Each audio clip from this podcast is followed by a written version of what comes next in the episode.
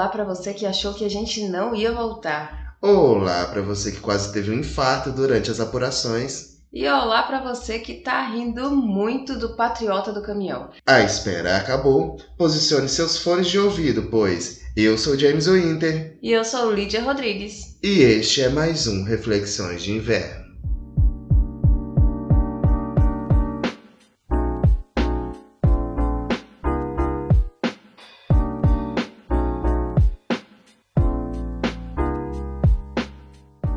Esse podcast só acontece com a contribuição de vocês que nos ouvem, nos compartilham e nos avaliam nos aplicativos de podcast. Se você gosta desse projeto, faça o mesmo. Compartilhe com seus amigos e inimigos, nos avalie com 5 estrelas no Spotify e siga o arroba Reflexões de Inverno no Instagram. Bom programa!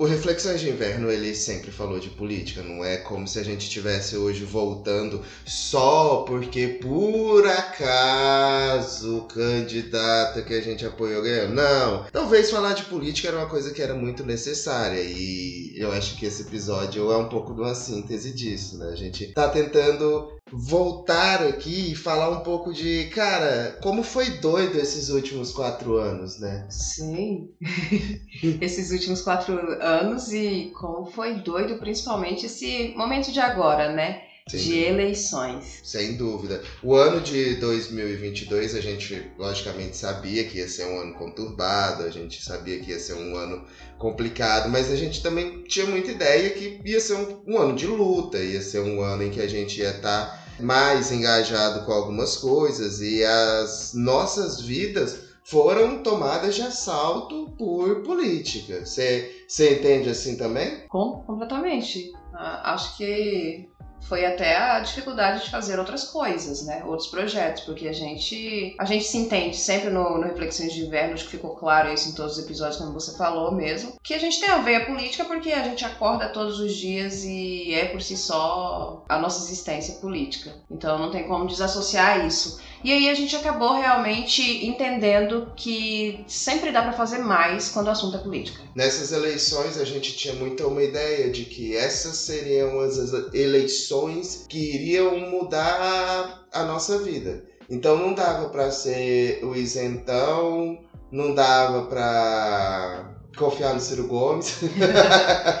é, né? Não dava pra, tipo assim, muitas coisas foram diferentes nessa eleição que não dava pra gente deixar de lado. Por isso que, assim, tanto nessa eleição foi a minha primeira vez que eu me envolvi com política true mesmo, de estar tá participando de uma campanha política, de pôr meu nome na frente, porque eu já tinha trabalhado em eleição antigamente, já trabalhei fazendo arte, trabalhei para a parte digital, mas essa foi a primeira vez que eu entrei num coletivo, sabe? E fiz parte de uma chapa, a chapa da Dani Cruz, uma, uma mulher foda mesmo, sabe? Batalhou muito pela educação em Goiás, sim. E acabou que ela me convidou pra gente compor uma chapa. Foi uma parada muito interessante para a primeira vez em que eu me envolvi com política. Logicamente, né, a gente acabou. A gente não... pode falar que essa é uma forma direta de se envolver com política? É quando você se candidata? Opinião mesmo, assim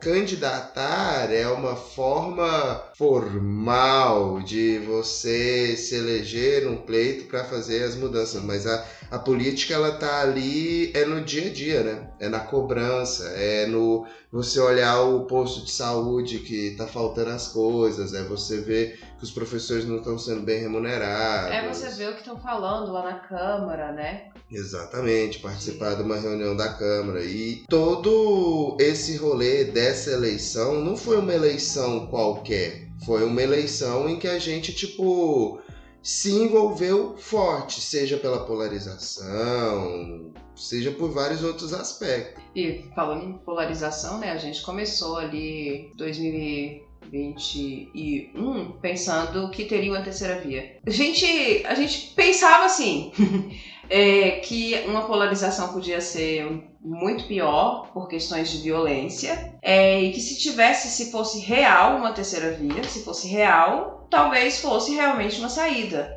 Mas nunca houve, né? Nunca, Nunca houve. nunca foi. A gente não pode contar com isso. É, a gente pode aqui fazer conjecturas e tudo, mas desde lá de 2018 as pessoas falavam, não que a gente sabia que ia ser horrível, assim, a gente sabia que era um governo complicado do Bolsonaro, sabia, pelas falas dele, pelas coisas, mas muita gente que votou no Bolsonaro votou acreditando que, tipo assim, ah, vamos ver o que, que esse cara faz. E beleza, votou nesse cara. Mas desde aquela época a gente pode talvez falar assim, pro PT era interessante que o Bolsonaro existisse, sabe? Pra poder fazer Pra, uma briga pra direta. escancarar sabe? mesmo que precisaria do PT, né? Exato. Tipo, é a saída porque É, é. ele piorou, ele deixou a coisa. Ele deixou a humanidade É, é tipo. estranha. Tô tirando, logicamente, essa conjuntura aqui do anos, mas é logicamente que, tipo assim, a polarização servia aos dois lados. Sim. Mas aí, cara, também a gente não pode ser, é, tipo, leviano aqui e, e esquecer que o Lula é talvez um dos maiores políticos do mundo. Ele é reconhecido internacionalmente, as pessoas sabem que é o Lula. Então, assim, é lógico que ele aglutina uma força muito pesada. E o Bolsonaro, por conta das fake news, por conta da, do emparelhamento do Estado, tudo o que acontece, ele também aglutina muita força ao redor dele. E as opções foram tendo também escolhas muito esquisitas durante as eleições, né? Por exemplo, a gente vem de um Ciro de 12% em 2018, que no segundo turno prefere não se pronunciar, vai para a França, e depois que próximo das eleições começa uma campanha de bater no Lula até e, o e que fim. pra mim desgraçou a carreira dele, pra mim sumiu o Ciro. Sabe? Sumiu o Ciro mesmo, assim. A gente viu nas urnas o que que foi mesmo esse ano. Deixou feio, até pro partido dele mesmo, assim, conseguir sustentar o que ele falava. Era A complicado. forma com que ele fala, né? não só era complicado e tipo assim, o Ciro, e aí, né, lógico, eu não sou um, um analista político, não, não vou ser eu aqui pra, pra falar, nossa, a ideia do Ciro foi errada, mas na minha percepção é, é, é que tipo assim, o, o Ciro foi buscar esses votos de bolsonaristas mesmo, sabe, para votar nele, batendo no Lula. Só que o bolsonarista e, e, e o lulista também, como essa eleição muita gente já tinha decidido os votos, esses dois não iam mudar de voto mesmo. E o indeciso ia acabar caindo entre um, entre os dois mesmo. E o Ciro batendo no Lula, ele perdeu uma credibilidade da esquerda tímida, daquela esquerda que também não queria ver o Lula ali, sabe? Por mais que a esquerda só que aí ele bate, ele bate na história do Lula, ele bate, não, lógico, nos casos de corrupção, blá blá blá, mas sabe, e, e- e me pareceu muito nessa eleição que ele quase colava no Bolsonaro. Tanto que eu, eu não sei se os caras vão conseguir mostrar isso de alguma forma, mas os, os votos do primeiro turno do Ciro acabou foi no Bolsonaro.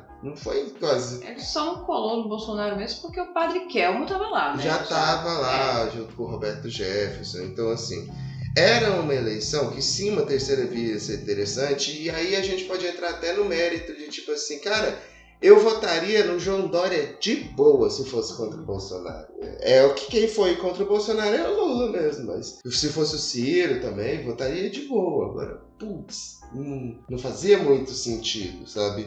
Então a gente vem dessa eleição violenta, sabe? A gente vem dessa eleição que foi totalmente diferente, dessa eleição polarizada em que a gente acabou por muitas vezes brigando com familiares, tendo problemas assim, sabe? Aconteceu com você? Eu brigar com familiar não, porque desde o, de lá quando o Bolsonaro foi eleito, é, eu silenciei muita gente, sabe? Pra, porque é família e porque não vai adiantar você ficar brigando, então deixa pra ficar na memória o que fica de bom. Daí por isso, por não falar a respeito, não ver a respeito, não querer saber da opinião deles, que já feriu bastante, não teve briga dessa vez. Muito não teve bom. nenhum confron- confronto. Muito bom, eu acabei, eu fui expulso de, de grupo de família e tal, mas é esquisito, né? Porque a gente tá falando ali de um, de um processo cognitivo muito pesado, né? De tipo, as pessoas querem acreditar. Então, as pessoas caíram nas fake news, caíram sim nas fake news, mas também elas queriam acreditar fortemente, então independente. Elas tinham é, é recursos que elas tinham, né? Era para acreditar naquilo. Eu, eu quero pensar que seja desse jeito, sabe? Que uma grande maioria que dos votos que foi para Bolsonaro foram de pessoas ignorantes, ignorantes no sentido de não puderam não ser ignorantes. Uhum. É, dentro, lógico, dentro desses votos do Bolsonaro tem sim os os nazistas mesmo, tem, tem a galera má, tem a galera que desmata, tem a galera bem esquisita mesmo? Tem. Mas tem muita gente que caiu na propaganda em massa de demonização do PT. E, e, e esse é um ponto muito interessante também, porque todo mundo falou: o PT morreu. Depois do impeachment da Dilma, o PT já era, o PT nunca mais vai voltar. E voltou e elegeu. O PSDB que, né? Nossa, que, o PSDB morreu. Na minha Nossa. cabeça de, de criança, sabe? Pra mim o que existia era PT e PSDB. PSDB hum. existia muito mais, né? Sim, sim, sim. Ainda mais pra gente que é de Goiás, é, é bem nítido assim, o quanto o PSDB que sempre existiu muito mais. E, e não só o PSDB ter deixado, morreu de uma forma escrotíssima, assim, que morreu pesado. 2016 mesmo no avião? 39 quilos. Quando. Mas o AS não tinha nada a ver com aquilo. Ah. É, quando o, a Dilma foi impeachmentada em 2016, um monte de gente só falava assim: bom, 2018 é PSDB, a gente só não uhum. sabe com quem, se vai ser o Serra ou se vai ser o Alckmin, mas garantido, PSDB. Ok, a gente, okay. Vai. Já tá de boa. Não contavam com as astúcias, e aí que vem a questão. Eu tava ouvindo hoje um medo dele Brasília, né? Falando se lá em 2016, quando o Bolsonaro é, fez incitação à tortura com o Usta, ele tivesse sido processado naquela época do jeito certo, ele ia ter ficado inelegível em 2018 para presidente. E nada disso ia ter acontecido, sabe? Então, assim, nessa mesma lógica de ir deixando esse bolsonarismo crescer, pegou muita gente que simplesmente não gostava do Lula. o famoso voto em qualquer um, mas não uhum. voto no Lula, sabe? Muita gente me perguntava, falou, poxa, mas você vai votar no Lula? O Lula roubou?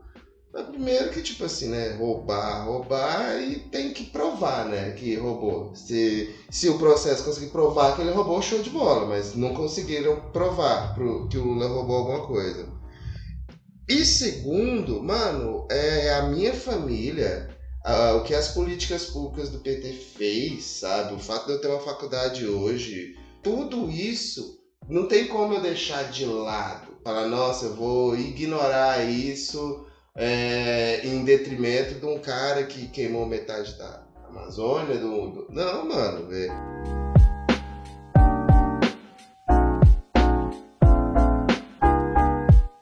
Tá, daí a gente fica muito pensando ali, porque move, né? É move demais com a gente as eleições presidenciais. Só que a gente sabe que tem um detalhe enorme que a gente não pode deixar de, de ficar de olho. Uhum que é Câmara de Deputados e Senado.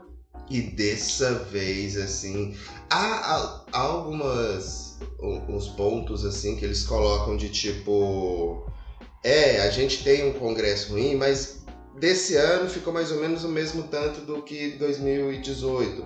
O problema nosso é o Senado. O Senado ficou muito conservador e com algumas figuras tipo Sérgio Moro, Damares, uma galera que vai ser oposição mesmo ao, ao Lula, sabe? Muitos deputados ganharam votos assim e acabaram arrastando. Então o Congresso tá bem bolsonarista. Não, não vai ser fácil nessa vitória do Lula ele governar. E é por isso que eu vejo, eu vejo assim, eu não sei se é porque é a primeira vez que eu acompanho, um, acompanho com mais atenção uma transição de governo, mas o presidente está trabalhando, o presidente, assim, o presidente Lula está trabalhando pra caramba já. Muito, muito. Inclusive ele, ele agora a gente está gravando no domingo, dia 13, segunda-feira ele está indo pro Egito já para a conferência do clima e tá assim, recebendo honras de chefe de Estado, que é o que ele vai ser. Embora só depois do dia primeiro que ele tome posse, mas ele é o comandante supremo da nação. E tá vendo como é bonito? A gente tá de novo falando do presidente, porque é emocionante mesmo falar disso. E acho sim que a gente veio de, um, de, um momento, de momentos difíceis demais, que nós estamos felizes sim. Não, sem né? dúvida. Então, é motivos para comemorar, de repetir nossas felicidades também. Então, é comum que isso aconteça. Mas voltando lá, como, como que tá? Como que tá agora com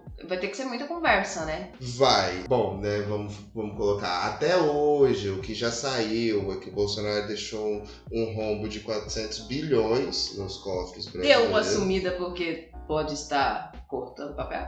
Agora, a, arquivos já foram. O, o, o, Palácio do Planalto tá parecendo a Capela Sistina quando eles escolhem o novo Papa, porque o que tá saindo de fumaça branca de documento queimado lá não deve ser pouco. E formataram o computador, tá? Tipo assim, eles estão queimando todas as provas. Os filhos do Bolsonaro já pediram abrigo para Itália e a Itália já mandou a letra de não queremos, não querem Bolsonaro aqui, sabe? Então, tudo isso que foi e está acontecendo, sabe, nesse processo de transição, só mostra o quanto o governo Bolsonaro foi um governo ineficiente e corrupto. É. Mas o sigilo de 100 anos vai cair. Não adianta ficar no para-brisa do caminhão, eu não consigo entender, sabe? Porque como que se justifica as pessoas estarem aí querendo, depois de, depois de, elei de eleições legítimas, exato. querendo que, que seja cancelada a democracia? Não, né? é, exato. E, querendo um governo que tá mandando.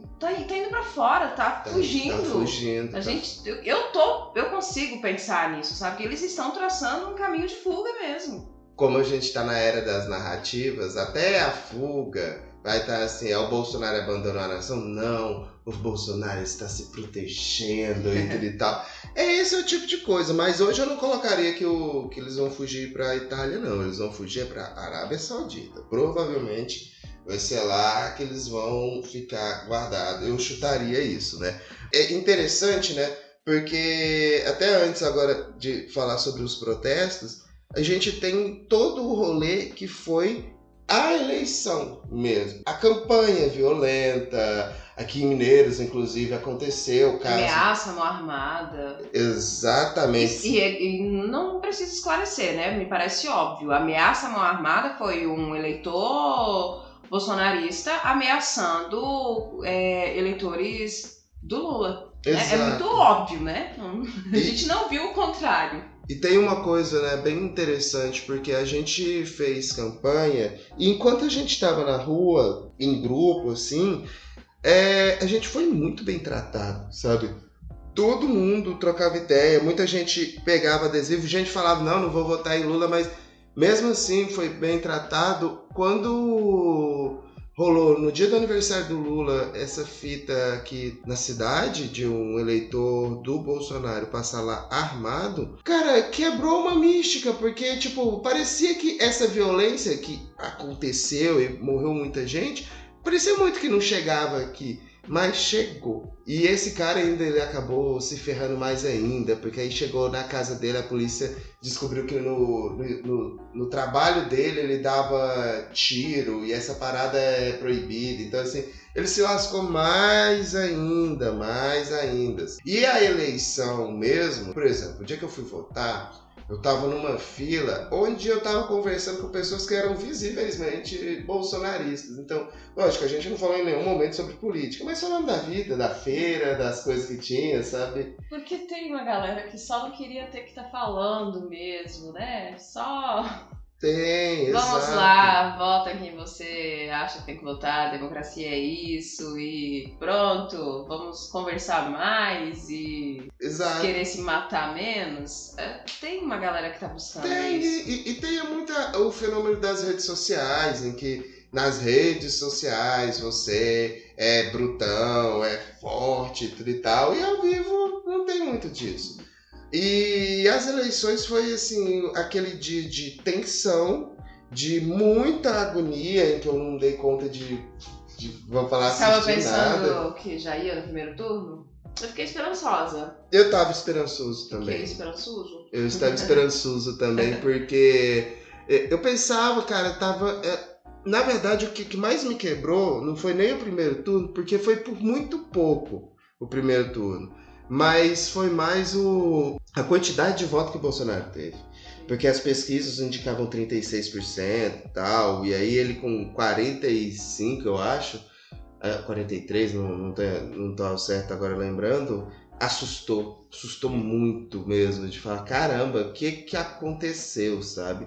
E aí a gente veio para um, um segundo turno cheio de brigas, né, cara? De mais acirramento, de, de deputados eleitos, de, de gastar dinheiro demais, como esse governo gastou dinheiro e como é legal pensar que a gente ganhou essa eleição mesmo sem poder pôr adesivo no carro. Mineiros era um mar de bolsonarista. Não é à toa que Mineiros Bolsonaro ganhou, mas um mar de bolsonarista, de adesivo de carro, que esse cara sufocava de verdade. É, é aquela realidade de patrões que fizeram isso, né? Coagir uhum. os funcionários a votar no candidato deles, sob ameaça de demissão e tudo mais. Então, todas essas coisas dele, que não são desagradáveis, são criminosas, né? Todas essas, eh, essas atitudes criminosas aconteceram por aqui, a gente viu por aqui. Tem um vídeo que ficou famoso, né? Até foi usado no Meteoro, que da funcionária filmando depois, agora, depois das, das eleições do presidente Lula eleito, filmando a patroa que as deixou no trabalho, é, porque elas tinham votado em Lula e foi pro manifesto toda pomposa. Uhum, e aconteceu isso aqui. É, aconteceu muito desse rolê do agro, que aqui é forte, sabe? Então, mesmo com tudo isso, mesmo com as ameaças, mesmo com as questões de demissão, o Lula ganhou. Pois é. E foi quando a gente foi nas ruas, em época de campanha, para aquele contato, que foi a minha primeira experiência com contato direto ali com, com o eleitor. A gente via mesmo que tinha. A gente encontrava pessoas que estavam do nosso lado, sabe? A gente encontrava. E aí, minhas amigas lá de, de Brasília, conversando aflitas, porque estavam com medo de não aguentar mais de tantos adesivos de Bolsonaro, porque, meu Deus do céu, quanto dinheiro que as pessoas se proporam né, a investir na, na, nas imagens aí de adesivo e tudo mais. E daí eu só fazia aquela conta. É difícil quando você vê muito a cara de um candidato, mas e fazer a conta de que tem muitos que não estão adesivados. É, é e aí lá no contato com a, na, nas ruas, ter essa percepção de oh, tem, tem grupos aqui que tá com a gente. Dá uma revigorada. É, e é isso que a gente precisa. O, o medo que, que a gente teve nessas eleições Teve motivo para ter medo, sim, né? O medo foi um medo real. A gente teve que usar como mecanismo de defesa. É, mas você encontrar pessoas esperançosas, porque corajosas, é, a gente consegue coragem é quando é a gente está em grupo, uhum. é que a gente consegue coragem. Exatamente. Para passar vergonha que seja, como estão atualmente, né? Galera de verde e amarelo, porque tá vergonhoso, né? Então, é passar é... vergonha assim de caso pensado, planejado ali, é vergonhoso, é um ato de coragem mesmo, assim. É, é na linha do, do, do, coragem, assim, que é só o não sabendo que era impossível, foi lá e soube. É, e, e, e já conheci, já conheci, eu sei que em algum momento da minha vida em que eu conheci, que, que eu comecei a me aproximar do meio político, os movimentos políticos, é, eu já conheci pessoas que falam assim, nossa, mas é, é, é vibrante. Você tá numa, numa, numa, multidão que tá fazendo. Uma multidão, né? Uma multidão, pensando que multidão é coletivo de mais de uma pessoa. Então, uhum. é um grupo de pessoas que tá ali frenético por uma causa e você vai naquele calor daquela emoção. Do mesmo jeito quando você tá na igreja. Uhum. É, então tem esse calor da emoção mesmo. E, e às vezes você ah, lá quando você era criança, a gente pode dizer que era criança, vamos justificar dessa forma, que achava que, que tinha mesmo que impeachment a Dilma. Uhum. Porque você não tinha aquele conhecimento. Exato. E você estava movido pelas atitudes de um grupo caloroso, sim, porque tem esse calor. Por mais que você esteja é, convicto de, de coisas, convicção, né? Que você uhum. só tenha convicção e não, não tenha se deparado com os fatos. É. então tem esse calor da emoção mesmo. Então, a galera que tá lá passando vergonha é, é, é por calor da emoção, sim. É estranho, mas é. E, e, a gente, quando tem medo, eu acredito que politicamente você supera, você consegue superar mais quando você está com mais pessoas. Exato. E a Podendo se expressar, né? É porque a política, ela nunca vai ser individual. A gente entrou numa era muito doida de gestor. É, que ele não é político, ele é gestor, ele é contra a política porque a política é corrupta. Mas só existe vida na política. Ninguém governa sozinho, ninguém faz as coisas sem conhecer a dor do outro. Na verdade, tentam, mas nessas pessoas, o tempo acaba mostrando que as pessoas se revoltam e e o Lula ganhar com um monte de gente falando, cara, eu não gosto do Lula, acho que o Lula roubou, acho que não sei o que lá, mas porra, contra o Bolsonaro não tem como. Eu vou votar no Lula, sabe? Então, tipo, mesmo assim, sabe? Mesmo com tudo, a gente conseguiu fazer uma organização de frente ampla, nunca visto na história desse país, sabe? E que nos deu no dia 30 essa emoção, essa explosão que foi tipo assim, ver o Lula eleito, o triplex do Lula agora é de três, três mandatos. Isso é forte, isso é é de novo o maluco que era metalúrgico do ABC, o maluco pobre, chegou na presidência. É um amigo conhecido meu de grupo de WhatsApp que ele mora na França, né? Eu questionei para ele, eu falei, cara, é verdade mesmo que os franceses curtem o Lula? Falei, cara, você não tem noção, sabe? A galera que curte ele pra cara. Não é só o, o Macron que, que é, quer re, ser reeleito e tudo e tal. Não, a galera que gosta do Lula. Aí que me levou a pensar, né? Doido, né? Um país que teve que passar por uma revolução, que decapitou os reis, tem a noção do que, que é um maluco operário vindo do nada, que o primeiro diploma que esse maluco tem, qualquer é o de presidente da república.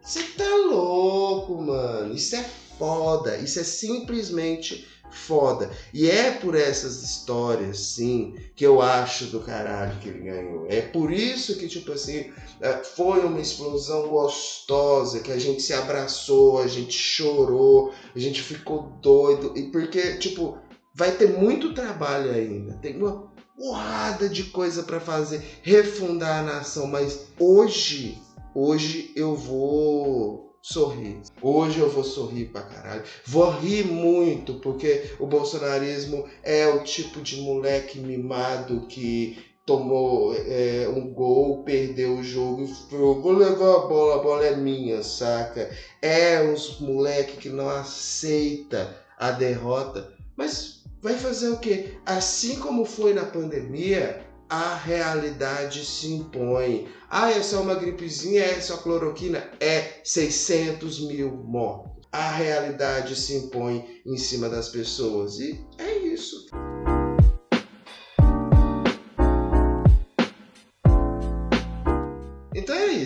A gente venceu e eu tô muito feliz. Eu espero que esse episódio e isso que a gente está falando aqui, é... muitas pessoas que nos ouvem também sintam a mesma coisa, sabe? Que tenham sentido, que ficaram felizes, que ficaram mais esperançosos com o futuro. Então, assim, esse podcast de hoje é um um desabafo para conversar com vocês e a gente também quer que vocês conversem com a gente. Se você, por exemplo, nos ouve pelo Spotify, vai ter uma caixinha de perguntas lá nesse episódio. Então responde umas perguntas, mas de rocha, vai lá no Instagram do Reflexões de Inverno porque é lá mesmo que a gente vai estar tá conversando, comunicando, que a gente vai fazer perguntinhas, que a gente vai estar tá propondo pautas. Então, assim, vai lá no Instagram Reflexões de Inverno, mas não se esqueça de dar cinco estrelas no Spotify, porque ajuda muito a gente chegar a mais pessoas. É isso aí.